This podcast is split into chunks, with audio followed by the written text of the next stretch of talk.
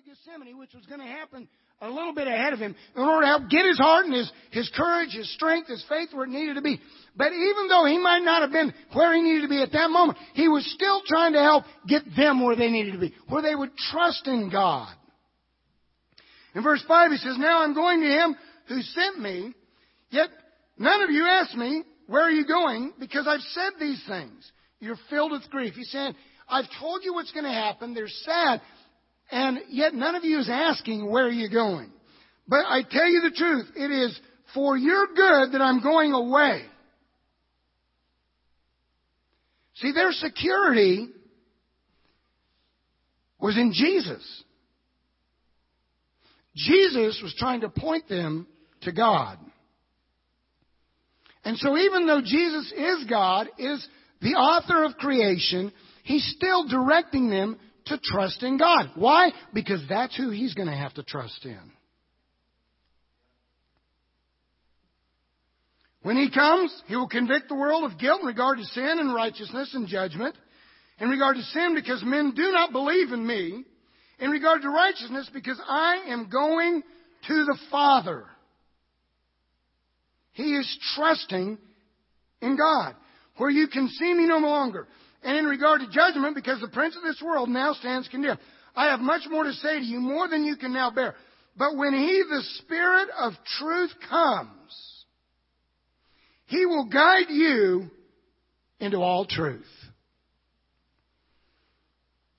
He will not speak on His own. He will speak only what He hears. He will tell you what is yet to come. He will bring glory to me by taking from what is mine and making it known to you. All that belongs to the Father is mine. That is why I said the Spirit will take from what is mine and make it known to you. Jesus is literally saying that what he's about to go through is to be a template for them to trust God, to let the Spirit move them to a place that even if it means being falsely accused, even if it means being tortured to death, even if it means dying as a criminal in disgrace, you can trust that God is with you. That's a huge and important step for us to make to believe. We're God's people. We're people of promise. We've been sealed with the Holy Spirit. And so God is desperately trying to not only get us to trust Him, but the Spirit, and this is the second point, is trying to lead us to the truth of God. That God is God. God's bigger than whatever obstacles we have. And yet in my mind, I can so quickly, instead of seeing opportunities, see the problems. And instead of this being something where I can go, whoa, it is so cool to be the underdog. To have the odds so stacked against you that the only way possible is for God to lead the way. And to not only be okay with that, but to trust that. When I made the decision to become a Christian, my faith was small. And I don't think, had I had any idea what God had in store for me, I'd have probably been as ready. Because I had in my mind what that meant for me to trust God. And I will never forget the day that I was asked to go into the ministry. I had just been accepted to medical school. I had my dreams laid out, and I was going to be so phenomenally generous. I'd be a great doctor. I would give and give and give because I'm a giver. And I thought about how affluent and influential I could be for Jesus. I had a predisposition growing up towards ministers because in my hometown the ministers were people that couldn't get a job anywhere else, so they drove bus part time and then worked for the church.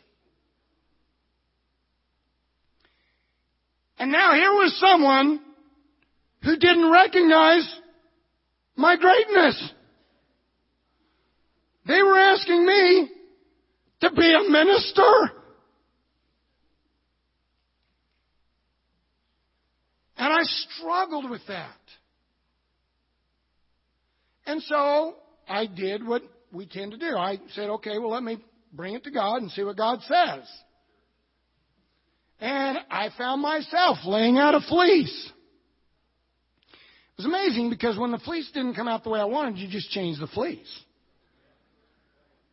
Pretty soon that, there's going to be a fleece that's going to tell me what I want to hear. But at some point, I decided, you know what, I need to get out and spend time with God. And I began to think about why I didn't want that. And the more I thought about it, the more I realized this is too much about me and not about God.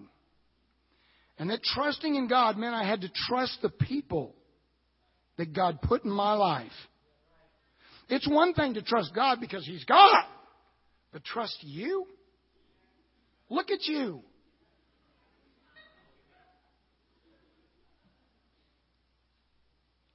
The spirit that God's placed in us is literally moving us to trust God, but it's also moving us towards the truth. And the truth is that God speaks to us through the Word, through the Spirit's urging on our conscience, absolutely, but also through the people He places in our life. So for me to think that it's God's will for me to do something that goes against the people that God's put in my life or advising me to do, just means I'm changing the fleeces.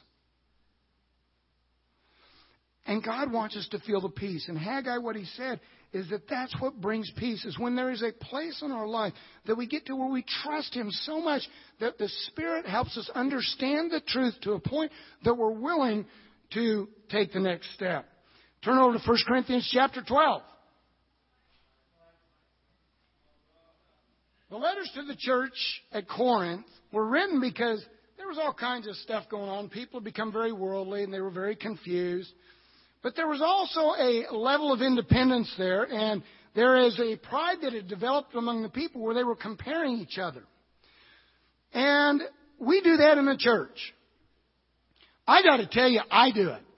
This morning we met for a huddle before the service, and it's all the guys that are participating in the service, and I come in there. The first person I see is Terrence. And, you know, if it's me and Terrence, Terrence isn't even wearing a suit coat. He doesn't even have a tie. I got a tie on. Because I'm here to worship Jesus, and people that really honor and respect Jesus, they wear ties. Well, then Steve Lansbury comes in. He's got a coat on at least, but no tie. No tie.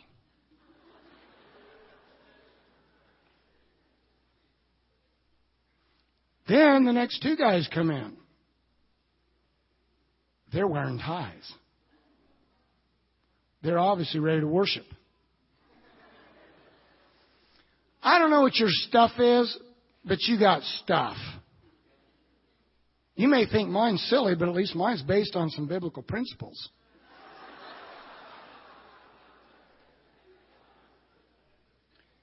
That's what was going on in the church of Corinth.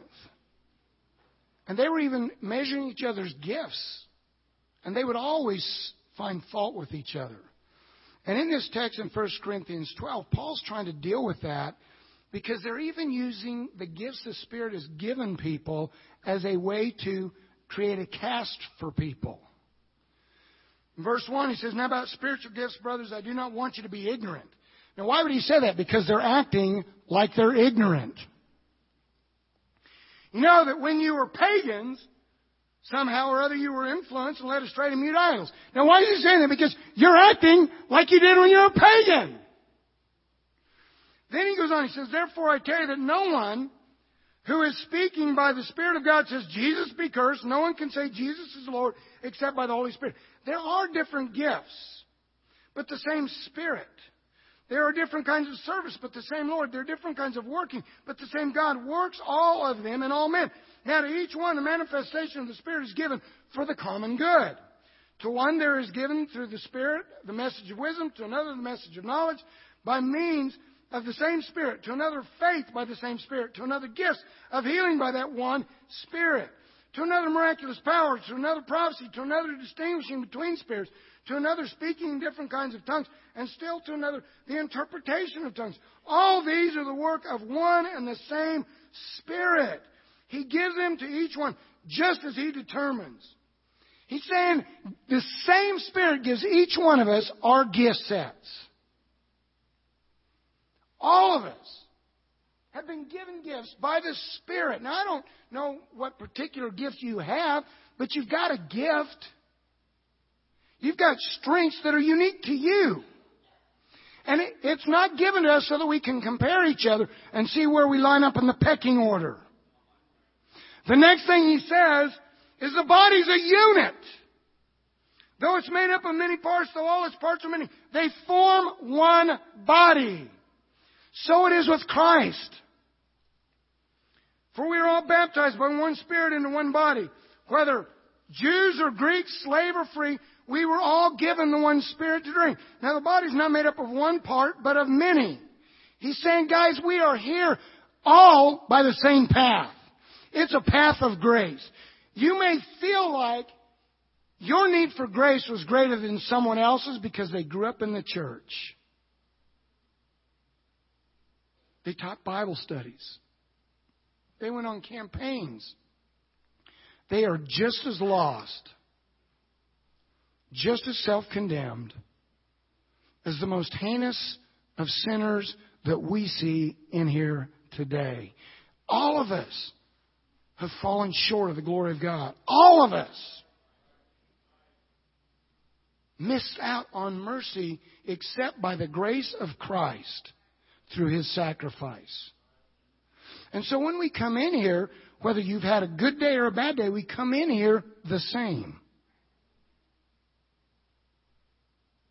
Seeking grace, seeking mercy from God. No matter how many people you bring out to church, no matter how much money you give at the offering, no how quickly you can turn to the passage of Scripture, or how well you sing the verses. We've all fallen short of the glory of God. And we're only going to be saved by His grace. But He wants us to understand we're a unit. That means you and I, we're all part of a component part that doesn't function on its own. But here's a kicker. It's not just us, it's all the brothers. I don't know how you felt when you heard Doug announce that there's gonna, that there are already 13,000 people registered for San Antonio. You may feel like if I go or don't go, it doesn't make a difference. No, that's not true because we're a unit. What we do sends a message about that unity.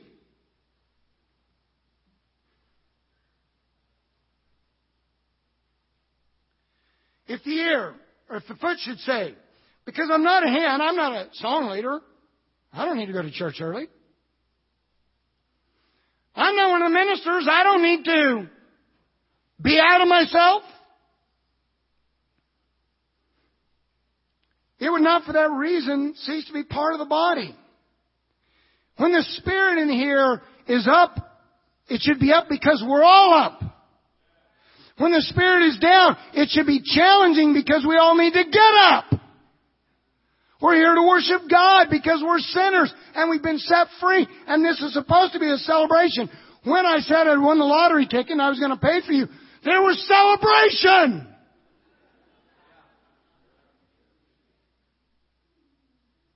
But the moment I said April Fools, the energy just went, Blah. It's like a sugar overdose in here sometimes. You get up and then we fall. Because the Holy Spirit left for the rest of the day.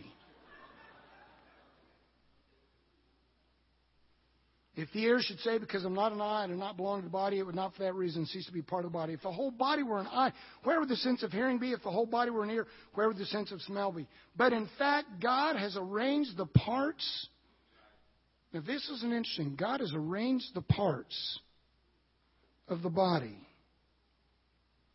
Every one of them, just as He wanted them to be. He's even trying to get them to trust the people they're with. that that person is the right person at the right place at the right time because God put them there because He's trying to lead you to Him. But it doesn't make sense.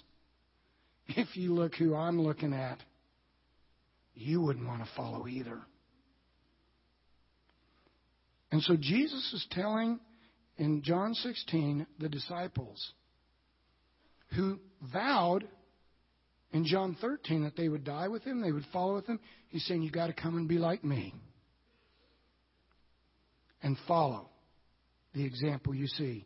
Paul had begun to understand this because he had come face to face with Jesus.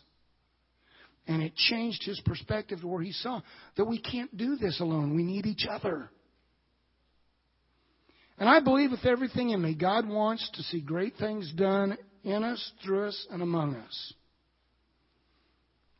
But He's put you here at just the right time, at the right place, because you're exactly where and who He wanted you to be. See, the third thing the Spirit does is it leads us to unity. Because in our unity, we reflect God's glory. Just as Jesus, the Holy Spirit, and God are one, and He says that He is giving us His Spirit as a part of Him, that the Spirit will never speak anything it hasn't already been told to speak, that they're in one concert for one purpose. God wants us to get on the same page with each other. And that's hard when you're dealing with people. Because people are messed up. And so we church shop. We group hop. We disciple hop. We job hop. Rather than committing all of our ways to the Lord and trusting that He's with us. This past Sunday was an incredible victory. What a tragic thing if we don't follow that up with steps of faith. God's given us a phenomenal church to be a part of. He's given us a phenomenal calendar of events coming up to, to make the most of. But He leaves it to us to take advantage of it. In Matthew chapter 7, and we're going back to the first sermon that Jesus ever preached because this is not only what God taught throughout the Old Testament, it's not only what Paul tried to remind people about what Jesus taught, but it's what Jesus taught in the first sermon. In Matthew chapter 7 and verse 15, he says, Watch out for false prophets. Now, why is that? It's because the Israelites had been hearing the Pharisees teach false doctrine. They had been hearing all the heretics teach false doctrine. And Jesus is saying, you got to watch out. Even in the church, you can find people that you can gather around you to say exactly what you want to hear. To justify what you want to do. To lead yourself astray. Or we can do what Jesus is trying to get everyone to do in Matthew chapter 7. Simply stop trying to manipulate everything and start trying to trust in God. And the Spirit will lead us to the truth. It will lead us to unity. And that unity will lead us to God. Watch out for false prophets that come to you in sheep's clothing, but inwardly they're ferocious wolves. By their fruit you will recognize them. Do people pick grapes from thorn bushes or figs from thistles? Likewise, every good tree bears good fruit, but a bad tree bears bad fruit. A good tree cannot bear bad fruit, and a bad tree cannot bear good fruit. Every tree that does not bear good fruit is cut down, thrown into the fire. Thus, by their fruit, you will recognize them. There should be fruit in abundance in us that leads people in the world to see there's something different. There's a difference in our racial diversity. There's a difference in our age diversity. There's a difference in our social diversity and our economic diversity. God has brought us from so many different backgrounds that together it shows the world what the world can be like. That instead of being divided on color or or commerce or anything else, we can together with one voice lift up praise to God. But then he goes on in verse 21 he says, Not everyone who says to me, Lord, Lord, will enter the kingdom of heaven. Literally, he says that not everybody who claims Jesus as their Lord will get into heaven, but only he who does the will of my Father in heaven. What he's telling him is going to make the difference is if you're willing to let go of the control of your life. Trust that God loves you, that God's with you, that His Spirit is a seal of your relationship. Then you can trust Him. The Spirit will lead you to the truth. It will lead us to unity, and that unity will lead us to corporate and individual surrendering of our will to God's will. When Jesus was preaching this, He lived it out in Gethsemane. Now I don't know where you're at, but I know where you're supposed to be going. And God is working powerfully in our lives to try to get us from wherever we are to wherever we can be. So that together, standing side by side, surrendered to Him, we can reflect His glory. The Spirit works in our lives every single day. What God wants us to do is to trust it, to believe in the truth of it, to get united, and to surrender to it. And ultimately, here's the reason. Paul said this in Romans chapter 8, in verse 26.